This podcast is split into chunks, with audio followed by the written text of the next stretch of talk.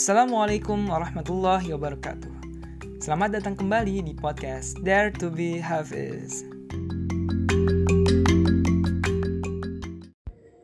أعوذ بالله من الشيطان الرجيم يا أيها الذين آمنوا إن تطيعوا فريقا من الذين أوتوا الكتاب يردوكم بعد إيمانكم كافرين.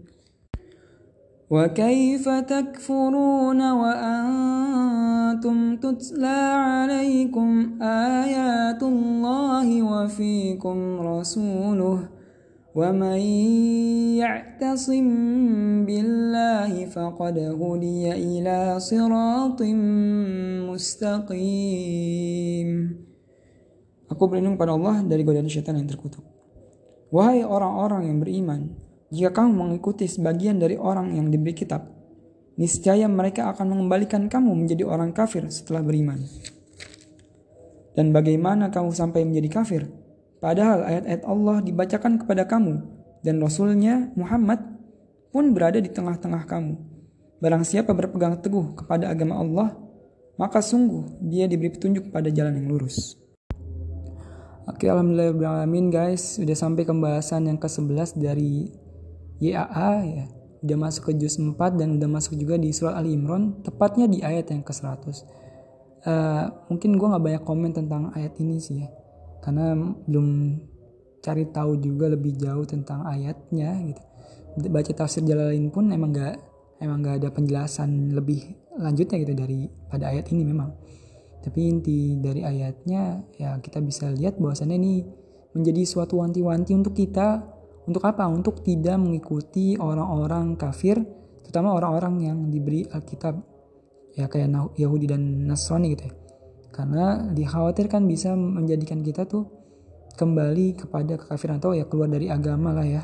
Kalau konteksnya untuk kita, kalau untuk orang yang zaman dahulu gitu, ini kan mungkin ayat ini menunjukkan banget ke eh, pada zaman Nabi gitu. Di mana di ayat salah satunya kan disebutin ya gimana kamu tuh bisa menjadi kafir kembali atau menjadi murtad tuh Padahal ayat-ayat Quran itu dibacakan uh, kepadamu dan Rasul itu ada di dekatmu. Nah, ini bukan berarti apa ya? Menjadi argumentasi buat kita. Bahwasannya kalau kita berarti wajar dong akhirnya uh, bisa murtad gitu dari agama Islam tuh. Ketika uh, mengikuti orang-orang kafir ya nggak gitu juga gitu kan nggak ada karena karena alasan karena nggak ada rasul kan gitu. Nggak nggak gitu gitu juga gitu. Justru uh, kita harus lebih wanti-wanti. Ya kalau di saat ada Rasul aja masih ada potensi untuk bisa keluar Islam gimana ketika keadaannya nggak ada Rasul kayak zaman kita saat ini. Yang buat kita tuh Rasul itu suatu yang gaib juga kan ya. Kita nggak apa yang nggak pernah tahu gitu gimana bentukannya gitu fotonya segala macamnya. Tapi kan kita mengimani kita percayai nah maka ini menjadi suatu yang benar-benar diwanti-wanti gitu biar nggak mengikuti orang-orang yang kafir. Kayak gitu. Karena lagi-lagi nih ayat ini nantinya akan diulang di surah yang sama di juz yang sama. Kita akan ketemu lagi pembahasan tentang ini itu aja. Wassalamualaikum warahmatullahi wabarakatuh